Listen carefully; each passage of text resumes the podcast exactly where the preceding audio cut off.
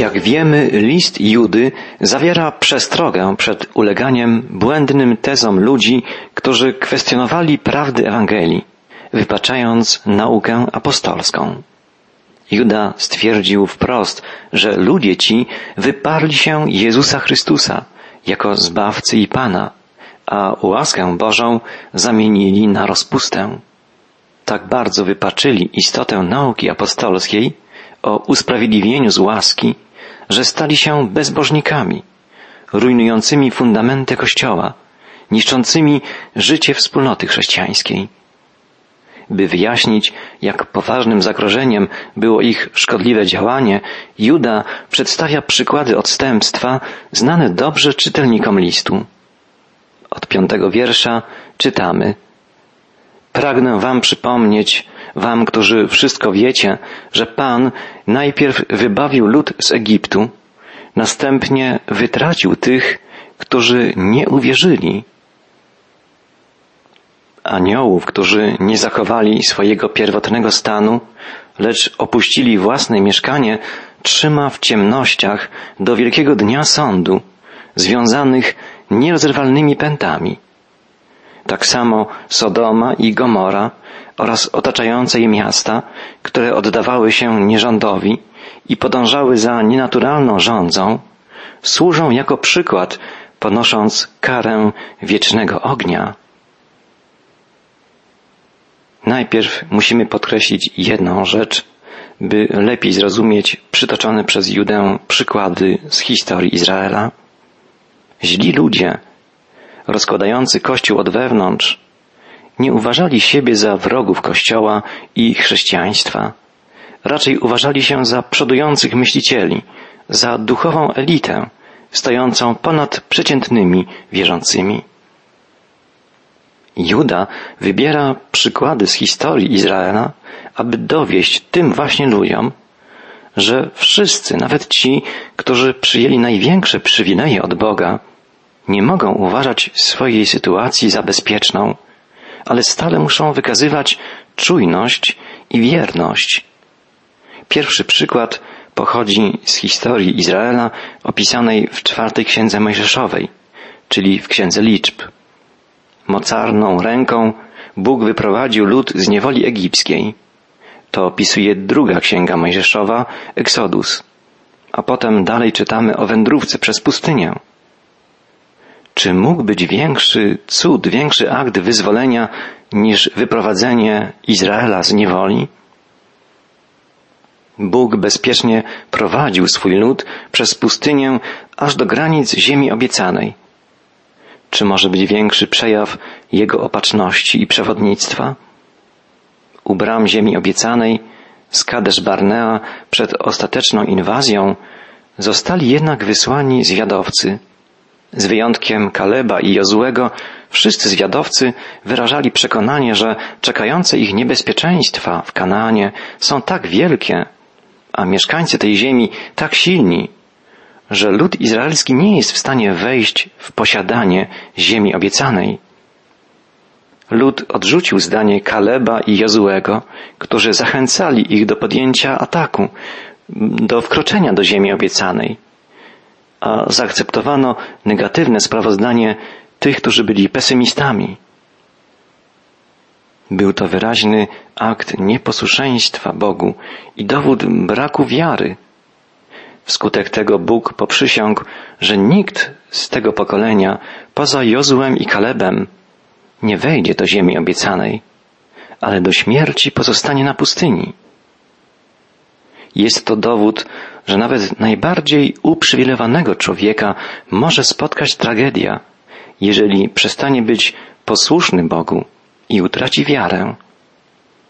Znana jest opowieść o wielkim człowieku, który zdecydowanie odmówił opublikowania dziejów swojego życia przed swoją śmiercią. Powiedział: widziałem tak wielu, którzy przegrali właśnie w ostatniej chwili, na ostatnim okrążeniu. John Wesley ostrzegał: niech nikt, polegając na własnych doświadczeniach, nie twierdzi, że jest poza zasięgiem niebezpieczeństwa. W swoim śnie John Bunyan, autor Wędrówki Pielgrzyma, widział, że nawet od bram niebios prowadzi droga do piekła. Trzeba wytrwać do końca. Trzeba być wiernym Bogu do końca.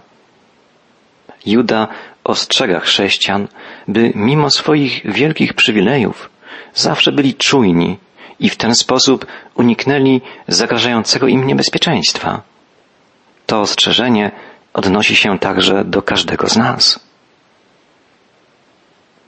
Drugi przykład, który daje Juda jako znak ostrzeżenia przed odstępstwem, to przykład upadłych aniołów. Aniołów, którzy nie zachowali swojego pierwotnego stanu, pisze Juda, lecz opuścili własne mieszkanie. On trzyma w ciemnościach do wielkiego dnia sądu, związanych nierozerwalnymi pętami.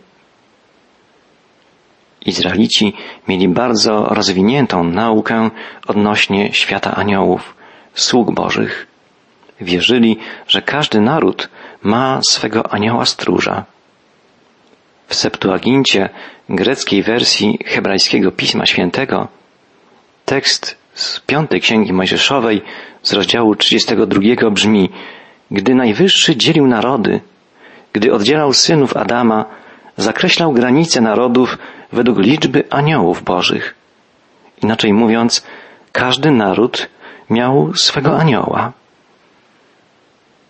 Żydzi byli przekonani także o upadku aniołów. Szczególnie dużo mówi się o tym w apokryficznej księdze Henocha, na której koncentruje się teraz myśl Judy. Odnośnie tej sprawy istnieją dwie tradycje. Pierwsza z nich za przyczynę upadku aniołów przyjmowała ich pychę i buntowniczość. Podanie to szczególnie wiązało się z imieniem Lucyfera, czyli nosiciela światła, syna Jutrzenki. Prorok Izajasz wołał: O, jakże spadłeś z nieba, ty, gwiazdo jasna, synu Jutrzenki. Gdy 70 uczniów wróciło ze swojej misji, opowiadając Jezusowi o swoim powodzeniu, On tak ostrzegł ich przed pychą własną. Widziałem, jak szatan, niby błyskawica, spadł z nieba.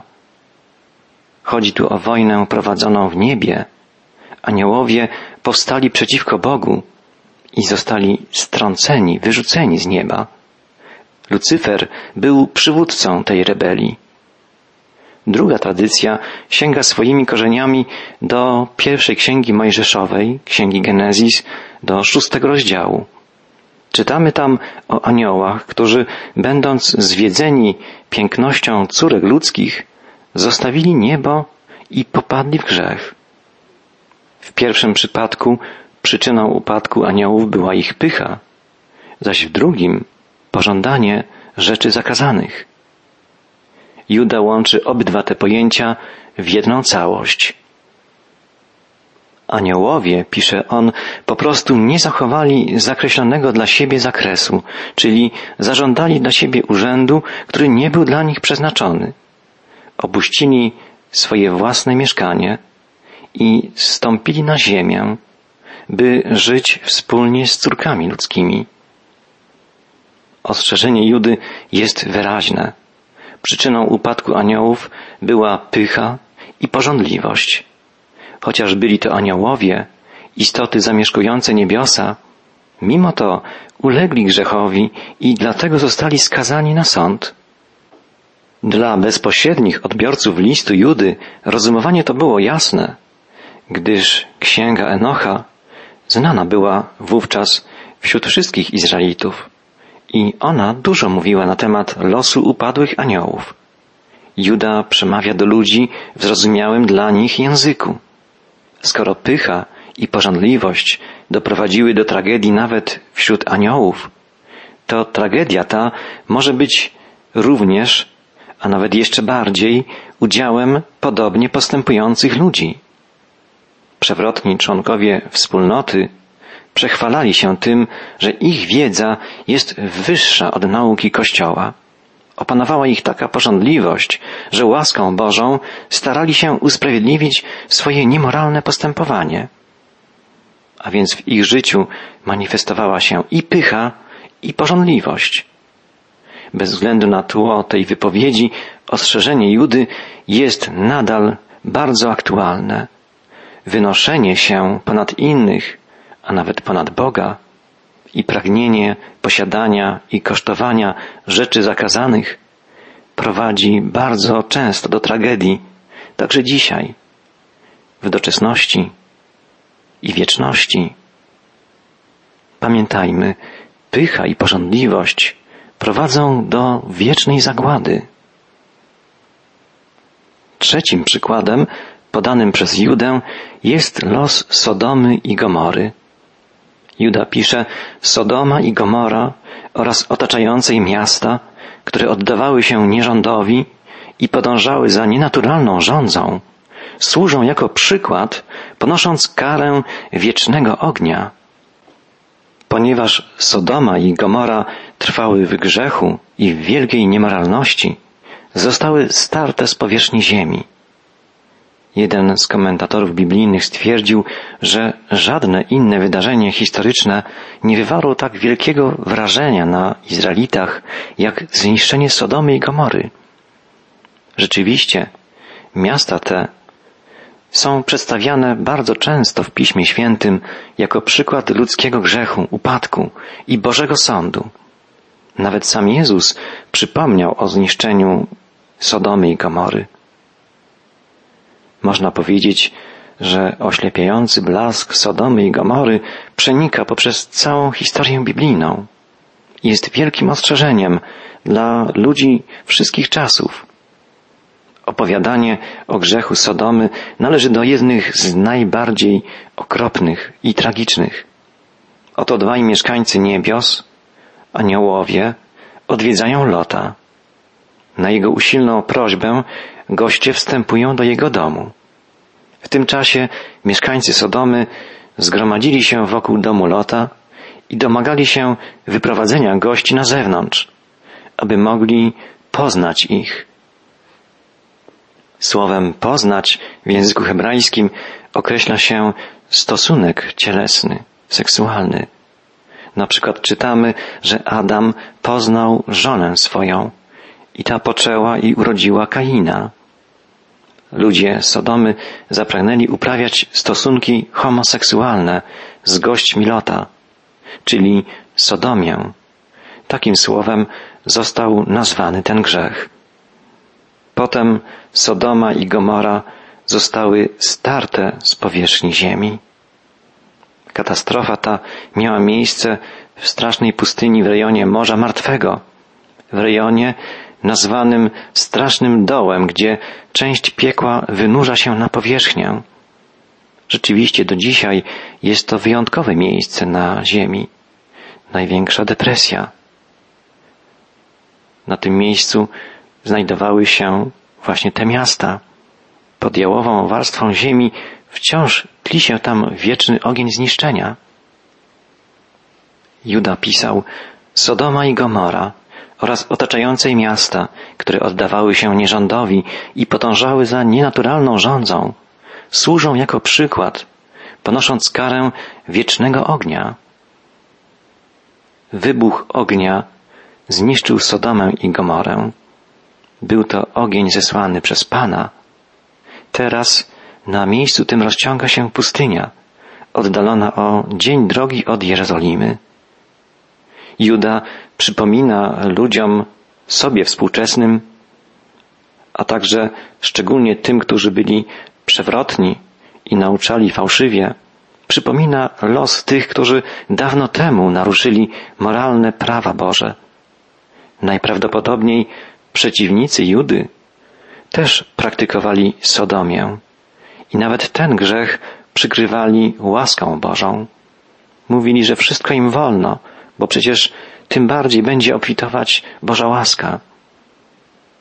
Juda przeciwstawia się takiemu postawieniu sprawy i przypomina im, że grzech i sąd idą w parze i dlatego zawczasu muszą pokutować. Nie możemy zapomnieć nigdy o tym, że święty Bóg nie toleruje grzechu. Nie możemy łaską Bożą przykrywać swojego egoizmu, lenistwa, nieposłuszeństwa, niemoralności. Bądźmy szczerzy przed Bogiem, pokutujmy przed Nim i prośmy, żeby przemieniał nas mocą swojego ducha, mocą swojego słowa. Potrzebujemy stałego, oczyszczającego działania Bożej prawdy w naszych sercach, działania Ducha Chrystusowego w naszych sercach i umysłach. Chrześcijanin nie może zbaczać z drogi za Chrystusem, nie może też stać w miejscu, bo wtedy się cofa, słabnie, upada. Życie ucznia Chrystusa to nie wygodne spoczywanie na laurach, ale życie w czujności, w ciągłej aktywności inspirowanej przez Pana. Pan Jezus bardzo wiele mówił o potrzebie czujności, o potrzebie gotowości na Jego powtórne przyjście. Pewnego razu powiedział swoim uczniom: niechaj biodra wasze będą przepasane, a świece zapalone. I opowiedział im następującą przypowieść. Bądźcie podobni do ludzi oczekujących na Pana swego, aby Mu otworzyć, kiedy powróci z wesela, przyjdzie i zapuka. Błogosławieni owi słudzy, których Pan, gdy przyjdzie, zastanie czuwających. Zaprawdę powiadam wam, iż się przepasze i posadzi ich przy stole i przystąpiwszy będzie im usługiwał. Czy przyjdzie o drugiej, czy o trzeciej straży, a zastanie ich tak, błogosławieni oni. To wiedzcie, że gdyby wiedział gospodarz, o której godzinie złodziej przyjdzie, nie dopuściłby do tego, by podkopano dom jego. I wy bądźcie gotowi, gdyż Syn Człowieczy przyjdzie o takiej godzinie, której się nie spodziewacie. Na Bliskim Wschodzie Pan Młody spożywał weselną wieczerzę z przyjaciółmi, a potem przychodził do domu panny młodej. Słudzy powinni czuwać, ubrani z zapalonymi lampami, by być gotowymi na przyjęcie Pana Młodego. Ludzie wierzący powinni w podobny sposób oczekiwać na powtórne przyjście Pana Jezusa, gotowi do działania, z zapalonymi lampami swoich serc i umysłów. W przypowieści Jezusa pojawia się też postać złodzieja, jako symbol najbardziej zaskakującego, niespodziewanego gościa. Podobnie opisuje powtórne przyjście apostoł Paweł w liście do Tesaloniczan. Sami bowiem wiecie, iż dzień pański przyjdzie jak złodziej w nocy. Oczywiście porównanie to podkreśla ten fakt, że przyjście Jezusa będzie nagłe i zaskoczy wszystkich. Jezus nie przyjdzie jako złodziej. Pojawi się, żeby pochwycić swoją własność, ukochaną Pannę Młodą, swój Kościół. Czytamy w Ewangelii Łukasza, iż Piotr, wtedy gdy Jezus opowiedział tę przypowieść, rzekł: Panie, czy do nas mówisz w tym podobieństwie, czy też do wszystkich? A Pan odpowiedział: Któż jest wiernym i roztropnym szafarzem, którego ustanowił Pan nad czeladzią swoją, aby im dawał wyżywienie w czasie właściwym?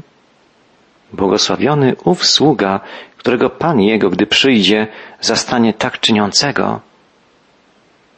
Odpowiadając na pytanie Piotra, Jezus wyrysował kolejną przypowieść. Mówił o naszej odpowiedzialności w świetle drugiego przyjścia, swojego przyjścia. Możemy popełnić bardzo poważny błąd. Czując, że przyjście Pana Jezusa jest bliskie, możemy popaść w bezczynność. Jezus naucza, że właściwe oczekiwanie na Jego powtórne przyjście to nie bezczynne wpatrywanie się w niebo, ale wytrwała, intensywna praca, wykorzystywanie czasu łaski danego nam przez Boga. Wielu chrześcijan uważa, że Pan zwleka z przyjściem, dlatego że pragnie, by ludzie, którzy nie powierzyli Mu jeszcze swojego życia, mogli to uczynić. Być może jest w tym ziarno prawdy. Tym większa jednak powinna być nasza aktywność, tym usilniejsze działanie w dziele niesienia Ewangelii wszystkim ludziom. Wieść o zbawieniu powinna za naszą także sprawą dotrzeć do każdego człowieka z naszego otoczenia.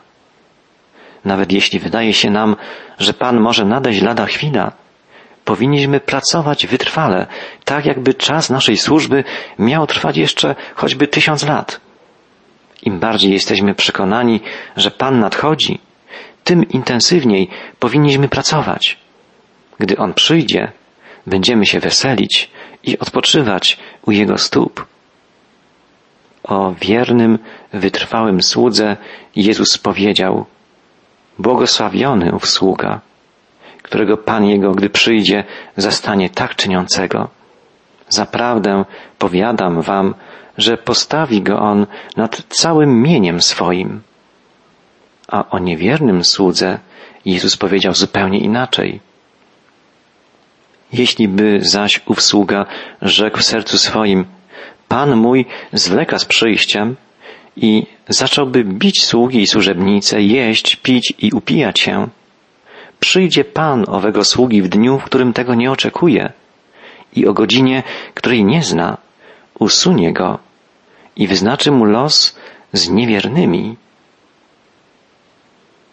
Powątpiewanie w nadejście Pana albo niecierpliwość z tego powodu, że On zwleka, prowadzi do rozleniwienia i utraty autorytetu. Powinniśmy żyć w gotowości na Jego przyjście, w oczekiwaniu na nie, tak by być w każdej chwili gotowymi do rozliczenia się z naszej służby i naszego życia. Ten zaś sługa, powiedział jeszcze Jezus, który znał wolę Pana swego, a nic nie przygotował i nie postąpił według Jego woli, odbierze wiele razów, lecz ten, który nie znał, choć popełnił coś karygodnego, odbierze niewiele razów. Komu wiele dano, od tego wiele będzie się żądać, a komu wiele powierzono, od tego więcej będzie się wymagać. Pan będzie rozliczał nas z tego, jak wykorzystaliśmy czas, który nam dał i jak użyliśmy talenty, którymi nas obdarzył. Wszyscy staniemy przed Chrystusem. Ci, którzy Go odrzucili, będą ukarani. Bóg wyda ich na wieczne potępienie. Ci, którzy zaufali Jezusowi i byli Mu wierni, będą rozliczeni ze swojej służby. Powierzyli swoje życie Jezusowi, więc będą zbawieni. Ale Pan rozliczy ich z ich czynów, ich słów i myśli. Apostoł Paweł napisał w drugim liście do Koryntian: wszyscy bowiem musimy stanąć przed Trybunałem Chrystusa, aby każdy otrzymał zapłatę za uczynki dokonane w ciele, złe lub dobre. Jeśli okażesz się sługą wiernym, otrzymasz od Pana pochwałę. Jezus oceni, na jaką nagrodę zasłużyłeś. Pan przygotował wiele nagród dla tych, którzy Mu służą. Drogi przyjacielu, nie idźmy za przykładem nieposłusznych ludzi, ani za przykładem zbuntowanych aniołów. Usłuchajmy przestróg zawartych w liście Judy. Usłuchajmy przestróg samego Pana Jezusa. Bądźmy posłuszni Panu, czujni i aktywni, a On wynagrodzi naszą wierność i wytrwałość.